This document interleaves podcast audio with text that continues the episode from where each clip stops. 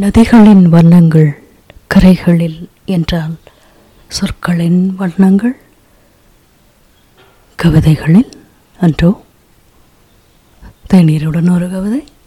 இப்பதிவிலே கவிஞர் இன்குலாப் இயற்றிய பொன்னிக்குருவி என்னும் கவிதை தொகுப்பிலிருந்து சுமா இல்லை எனும் தலைப்பில் அமைந்த ஒரு கவிதை. சும்மா இல்லை.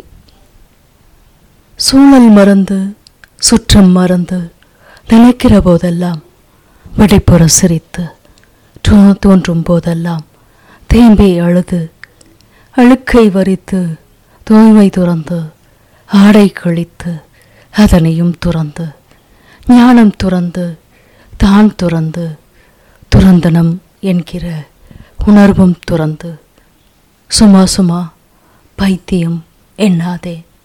சும்மா இல்லை பைத்தியம் பிடிப்பது தேநீருடன் ஒரு கவிதை உங்களுக்கும் கவிதை பைத்தியம் பிடித்திருக்கின்றதா? மீண்டும் தொடருங்கள். நன்றி.